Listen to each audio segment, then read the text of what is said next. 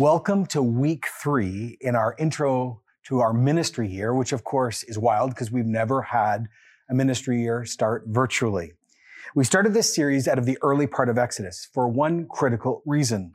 Sometimes, like I've shared, when we as Christians know what is to come, what God is going to do, what the end looks like, we begin to long for, pine for, yearn for, and move on to what we think the better season is.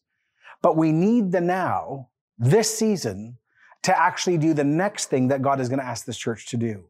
Like I've shared before, Noah knew what the ark would look like. He knew how devastating the storm would be, but he had to prepare and live in the middle, live with the impossible. No rain for how long? Only with promises and faith. And so the same with us as a local church. As I preached two weeks ago, the end is clear. The God-given vision to Sanctus Church is laser focused. The promises are given to us. They're yes and amen. But we still as a church find ourselves trapped today with no obvious doors out or any way to get out. So I want all of us who belong to Sanctus Church and I want us to understand this. We are going to pray and act in this season, not just hoping for the next season. And, and that's why the Holy Spirit prompted us to begin our journey this year out of the early part of Exodus. As we've been seeing in the early part of Exodus, the people of God are living in a bad moment with a hopeful anticipation, maybe for a next moment. We've been learning and hearing and being formed by God's word and learning from God's people as they went through three moments of God action before freedom, how God worked in that chapter to prepare for the next chapter. So I'm going to say it again. We're living in COVID-19. We're all wearing masks. Uh, we have children are trying to go back to school and it's total chaos. We're living in global financial uncertain times. We're not sure how and what the church will fully look like in the next run. We still are going through ongoing racial tension, political fraying at new levels that are going to have, well, massive implications. And again, the conspiracy theories online are so concerning, especially how many Christians are buying into them. And yet, just like the Hebrew people and us, God still acts in the difficult, scary trap moment to move us to the next moment. So the question we must all truly ask is, where is God moving today? Not just where is God going to move tomorrow? Let me say that again. The critical question we need to ask is, where is God moving in this COVID season now today as a church? Not just where he's going to take us tomorrow. Okay, let me recap the famed story that we've been accessing so far. Exodus 2:23. Remember, the Israelites groaned in their slavery and cried out in their cry for help because of their slavery went up to God. God heard their groaning and he remembered his covenant with Abraham, Isaac, and Jacob. So God looked on the Israelites and he was concerned about them. So how does God respond? Remember, he calls Moses. Week one, Moses argues with God, tells him five reasons why he can't do this, right in front of the living presence of God. He's not a good choice. The battle is unwinnable. I've failed already. This will never go anywhere. God undoes each and every fear and sends him to do his will. Moses has five excuses. We as a church probably have a hundred. Very reluctantly, Moses and then Aaron joins him. They go and they confront Pharaoh. Pharaoh will not let his people go. Warning is given time and time again because God says, I own these people, not you. Israel is God's firstborn only son and has been stolen. And God, like we found out last week, is met with rebellion. God is met with hubris. And so, with lots of warning but no repentance, God says not one, not two, not three, not five, but 10 plagues. The Nile turns to blood. Frogs, gnats, flies, dead animals, sores, hailstones, locusts, and unnatural darkness for three days. Each one of these is a direct challenge to Pharaoh's, Pharaoh's, authority. But as we learned last week, each one of these also was a judgment on specific gods within the pantheon of the religion of Egypt. And so the people of Egypt, of course, would have prayed to their gods and asked for help, and there was no answer. The true living God was declaring these gods false, not trustworthy, and defeated. And what was the result by the, of the first nine plagues? Well, Pharaoh digs his heels in. No matter the cost to his people, his economy, his own family, he will not yield. He will not give in. So then the famed Passover takes place, where the angel of death goes across Egypt and takes the firstborn son of every family. And also, even, it says the cattle. but the Jews are protected. Hundreds of thousands or more, I don't know, die. Millions of animals, I don't know, could have died in one night. But in that same night, something happens that we had never seen so far. Possibly up to a million people are saved. This is the answer of the Hebrew cry for freedom, the end of slavery after 430 years. And as the Hebrew people left that night, surrounded by the wailing of the Egyptians, like we learned in the first week, the Egyptians even gave them their wealth. and in the middle of that moment, God was going to do another new thing, never seen or known up to this point.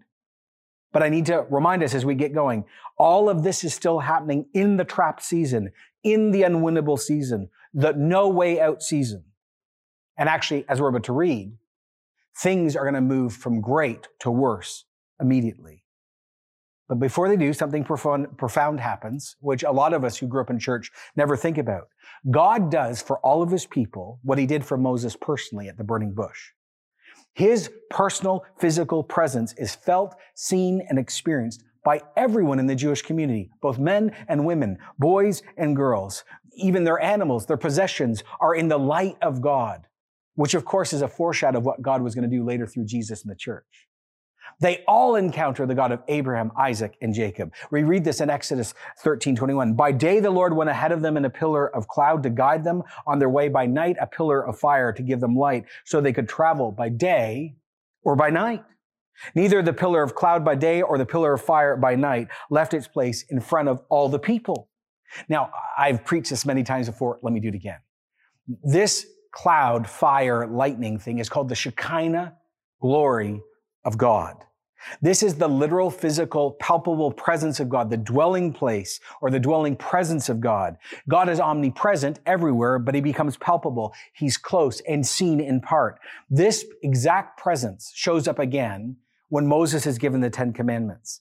When he de- dedicates the tabernacle, the cloud comes down. When Solomon dedicates the temple later, the cloud comes down. It's the same fire that comes and consumes the altar when Elijah faces down the Baal prophets in 1 Kings 18.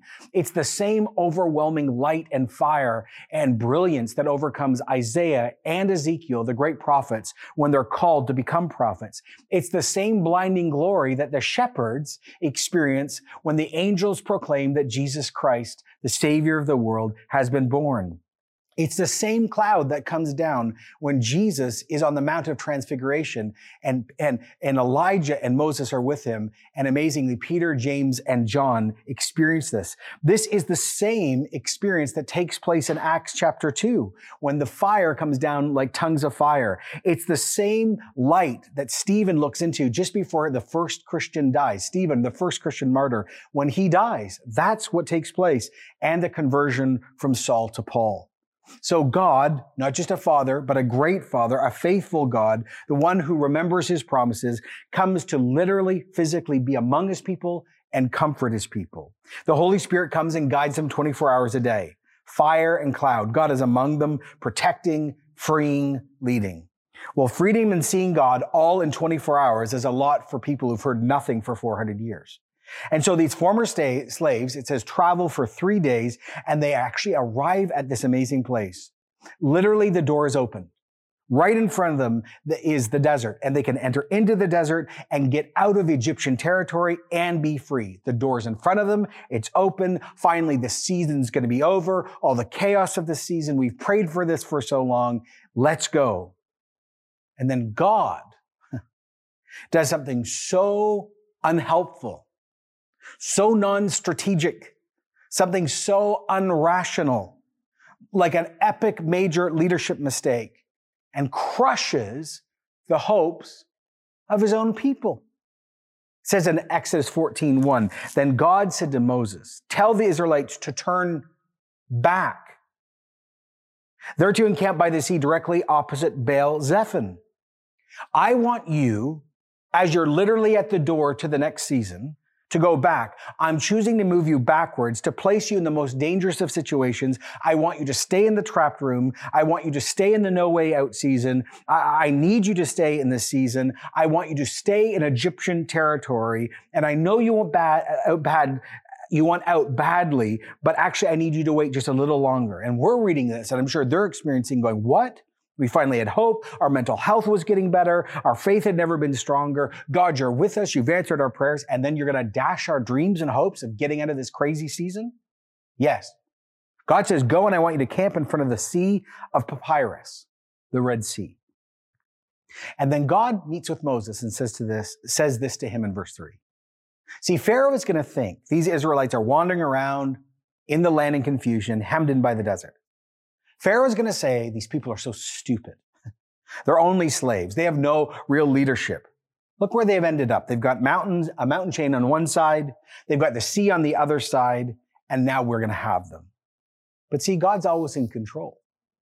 God always wins. God's glory is first and foremost always there and never touched. So then God says this in verse four. I will harden Pharaoh's heart and he's going to pursue the people and I will gain glory for myself through Pharaoh and all his army and the Egyptians will know that I am God. So the Israelites did this. Now, now we need to pause. It says that God hardened Pharaoh's heart.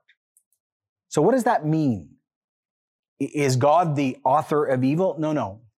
If you read Exodus from chapter 5 through 14, 18 times it refers to Pharaoh's heart being hardened. So this is a big deal. So what does it mean that God hardened Pharaoh's heart? Well, if you read carefully, the pattern becomes clear. Pharaoh says, I'm going to harden my own heart. And then God says, I'm going to harden your heart. God, when, when hardening happens, God allows us to follow the path we want within our own heart. He allows us to go down the wrong way. He removes his hands of grace and the heart grows cold and hard. Read Romans 1. All human beings have done this. It's God not stopping Pharaoh from his own decisions. And God says, when Pharaoh does this and when he acts, he is going to know. Because remember in chapter five, he says, I don't know who God is. He says, I'm going to, I'm going to reveal fully, I am the Lord. And I'm even going to use your rebellion for my own glory. For who is like me on earth and who's like me in the heavens and who's like me under the sea? No one, no one, no one. See, no one can touch my glory. Well, verse five.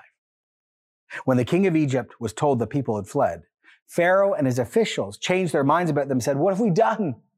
We've let the Israelites go and lost their services. That's a kind way of saying their slavery. After, think about this, how crazy this is. After mass burial of all their firstborn children, their sons, after grieving such loss, after economic devastation, after literally the economy falling apart. The story takes a dark turn. And they say, why should a great nation, a superpower in the true sense, be afraid of some mixed rabble of indentured slaves, these Jews? Pharaoh is so full of pain and bitterness and vengeance and anger and religious pride. He's been humiliated by a foreign God. He's been humiliated by slaves. He's been humiliated by his adopted great grandson. He's been humiliated by the loss of his own son. So he chooses to act. And yet he's blind. He could not see his actions were touching God's glory. It was his enslavement of the Jewish people that brought this on because they were never his in the first place. It was his proclamation that he is a God that brought this on because he's not a God. He's just a human being. It was him who brought this on. But he says, no, it's Moses' fault. It's Yahweh's fault. And so he acts. Now, is he convinced this God is real? Of course. Does he, is he convinced this God has great power? Yes. But his heart is hard. It has not changed. There is no turning. There is no conversion. Oh, let me just stop. And let me just say to all of us watching online, either on Sunday or long after a Sunday, all sorts of people can know about God, can even witness his power, but still not convert and be changed. Churches are filled with these people. Uh, Pharaoh says, I want my slaves back. I want my economy back. I want my financial comfort back. And I want my dignity back. So I'm going to show these little slaves. And so he had his chariot made ready. He took his army with him, and Pharaoh approached. The Israelites looked up, and there was the Egyptians marching after them, and they were terrified, and they cried out to God. Can you imagine this? The Jews are now encamped by the sea. They're sitting, trying to understand freedom they never thought they'd ever get. For the first time in their lives, they did not have to work without pay. For the first time in their lives, there was no routine grounded in justice. And as they sat by the water, free, suddenly in the distance, a rumble. Soon they understood it. It's the Egyptian army coming, chariots and foot soldiers. This would be like tanks. Actually, let me bring it even closer to home. This would be like the United States truly deciding to invade us as Canadians. Now, we always laugh about that as Canadians, but honestly, if the Americans truly decided to bring all their military to bear, we would be overcome in seconds.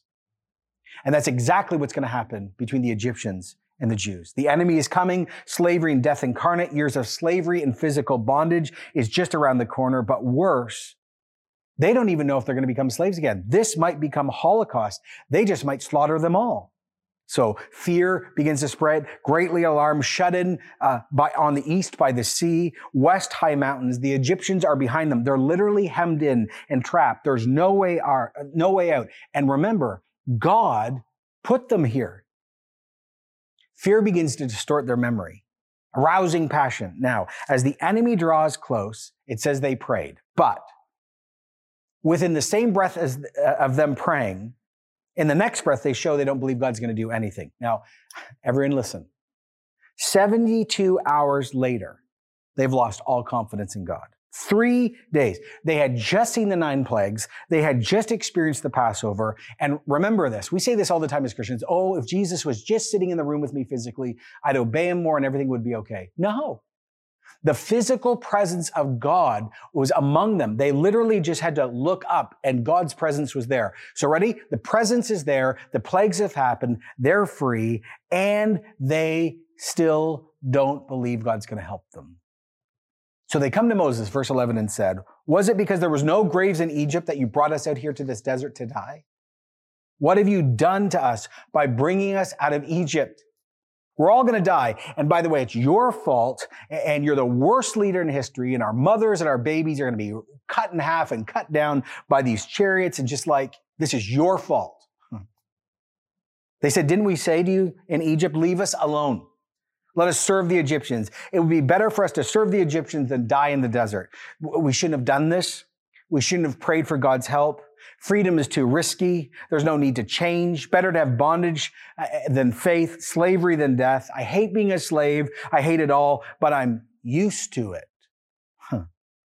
Better to be in pain and better not to be free and not know God than risk and actually have to have faith and trust God. Oh, I, I, know God's done so much. I've seen his power. I've seen his answered prayers. I've seen God. I literally looking up and seeing him. But actually, you're asking me to fully trust him? No, no, it's better to be a safe slave than a free people living on the edge. I'm used to slavery, so I need to go back to my former life. I need to shake hands with the devil again.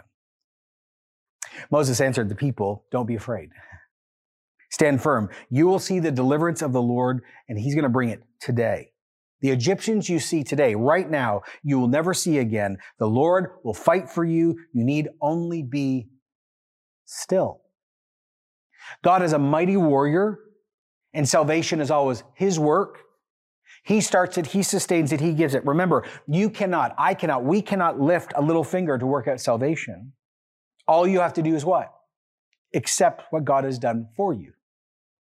Stop, be still, and watch God do it all.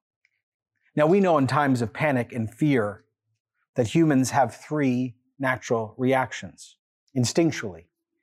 We fight, or we run, flight, or some of us just freeze and panic. All three of those are actions. And God says, no fighting, no running, no freezing, just stand still. Keep quiet trust. So in this moment of all moments, in the middle of faith and grand unbelief where everything's on the line, Moses goes back to pray one last time to check in with God. And I love what God says to Moses. Why are you crying out to me? Why are you praying? Tell the Israelites to move on. Move your donkey. Get going. In other words, he says, my ears are filled with your prayers, but I've already answered those prayers. So now you need to obey me. You have the information. So now act in trust. The promise is yes and amen. Moses, organize my people and get going. And by the way, this is the difference between praying and commanding. We always pray. And if God promises something, and he doesn't always, but if he does, then we need to act. God basically says to Moses, stop praying. I've given you my credit card. You can't use my credit card all the time, but you can buy this thing. Go do this thing. He says, raise your staff Verse 16, stretch out your hand over the sea to divide the water so the Israelites can go through the sea on dry ground. Moses, you need to step out in faith. God has promised everything, but Moses as the leader, as the representative of God, he needs to raise the staff first. He needs to act in faith first. You still must step out and walk, but you don't need to fight. God says, I'm going to save you. I'm going to redeem you. I'm going to judge your enemies. See, God is not just our guide, everyone. He also is our guardian. God is our warrior. So then it says in verse 19, the angel of God who had been traveling in front of Israel's army withdrew and went behind them. And the pillar of cloud also moved from in front of them and stood behind them, coming between the armies of Egypt and Israel. Throughout the night, the cloud brought darkness to one side and light to the other side. So neither went near the other all night long. God becomes the physical barrier darkness for the Egyptians, light for the Israelites. So Moses, verse 21, stretched out his hand over the sea. And all that night, the Lord drove the sea back with a strong east wind and turned it into dry ground. And the waters were divided. And the Israelites went through the sea on dry ground with a wall of water on their right and on their left. Can you feel and sense it in your mind? A mix of light and darkness, a massive, fired, filled cloud behind you, a sea being split in half in front of you. You hear the howling wind being sprayed by the walls of water as you walk through. Moses is outstretched with his arms, and all the people, maybe up to a million, pass through a dry gap to the other side. They move through the sea. But Pharaoh will not give up and will not give in. The Egyptians pursued them, and all of Pharaoh's horses and chariots followed them into that gap, into the sea. And during the last watch of the night, because God's walking with the people, the Lord looked down from the pillar of fire and cloud at the Egyptian army and threw them into confusion. And then the Lord said to Moses, stretch out your hand over the sea that the waters will flow back over the Egyptians and the chariots and the horsemen. Not one of them survived. Now, this real historic moment, of course, is one of the greatest foreshadows of our faith. This is our salvation story. This last moment of slavery was God opening one door and closing another one forever behind. Now, maybe you've never heard this story and you've lots of things about it. Maybe you've only heard it once or twice. Many of us who grew up in church have heard it in parts many times. Question we ask every week what is the same God who split that Red Sea and talked to Moses saying to us as a church in this COVID season, in this trap season right now? Well, first, if you today are a seeker, a skeptic, on the fence about Jesus or faith, in other words, you're not a Christian or you're a Christian in name only, or you're part, part of another faith or no, no faith at all. What I'm about to share now goes way beyond a COVID moment or the cultural chaos we're facing. See, this is the picture of every human being. Every human being on earth is under Egypt's bondage spiritually. We are under the power and we are enslaved to, and we cannot overcome death or want to sin or Satan. Without Jesus, we're dead in sin. None of us can avoid death or overcome it. Death is 100% guaranteed. And the Bible says every human being on earth, deeply religious or not, and everything in between, is positionally owned by Satan because he's the God of this world. And all of us can't stop sinning. We've tried for thousands of years and we keep doing it. Yet God looks in mercy and sees us in our bondage, sees us in our slavery, and sees us sitting in our Egypts and sends the greater Moses to lead us out. And his name is Jesus Christ. Jesus is not just a better Exodus, he is the new Exodus. Jesus personally, through his life, death, and resurrection and his work, comes and confronts the Pharaoh of sin, the Pharaoh of death, and the Pharaoh of Satan. And he breaks the power of all of them. See, Jesus also doesn't just do that. He also is the Passover lamb. When he died on the cross, that blood becomes the blood that is posted over the doorposts of our life. And we get saved and covered and owned and loved and we're made into, in, into God's people. That's why Paul said in 1 Corinthians 5, 7, for Christ, our Passover lamb, has been sacrificed. It's why Peter said in 1 Peter 1, 18, for you know that it was not with perishable things, like silver or gold. You were redeemed. That's a slavery word, bought out of slavery from an empty way of life handed down to you from your forefathers, but with the precious blood of Jesus, a lamb without blemish or defect. And so when death finally comes, and you are a Christian if you become one, Jesus' blood covers you and death does not win because you'll be raised from the dead. When Pharaoh comes to try taking us back, he can't because Jesus is our rear guard. See, Jesus is the greater Moses. Jesus is the Passover lamb and Jesus leads us and commands us through the Red Sea. And oh, by the way, this is amazing. The Red Sea is the great foreshadow of Christian water baptism. Notice what happens. After the Israelites were already saved, then they got baptized. The inward experience becomes outward. Ready? And this is so important. They already were given salvation at Passover.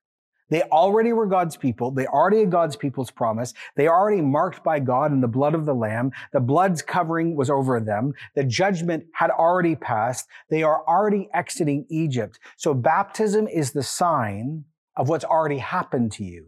Covered, redeemed, those who have left Pharaoh in Egypt. And by the way, if you have never talk to Jesus Christ, who reveals God fully about your sin problem, about your fear of death or the reality of death or the power of Satan, and you want to be free of not one, but all three of them, you need to literally say, Jesus Christ of the Bible, I need your salvation. Set me free from these things. I need you to come like Moses and get us out. I need your covering over my life. I turn from my old life and I accept you as Savior and Lord. Introduce me to God. Set me free. I repent of my sin. And by the way, if you've never done that and literally you're watching this online, you can actually ask one of the online prayer people or pastors to talk to you. Or if you're watching this on demand later or years later on a podcast, just reach out in some way and we can speak to you about that. For we who are Christians, there are two critical things out of this passage that we need to embrace. The first is this. We need to start building a holy history in this moment. See, God sent the Israelites to that tight space. And God has allowed this space we're in right now. And sometimes God sends his community into environments where either we have faith or we fail.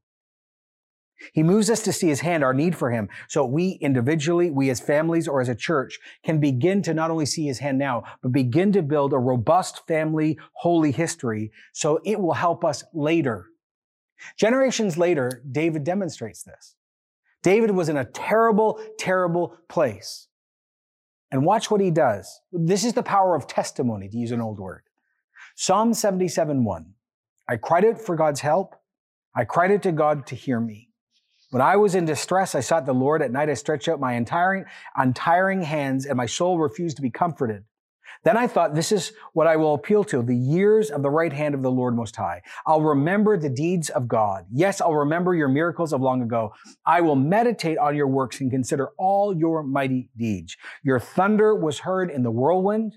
Your lightning lit up the world. Your earth, the earth trembled and quaked.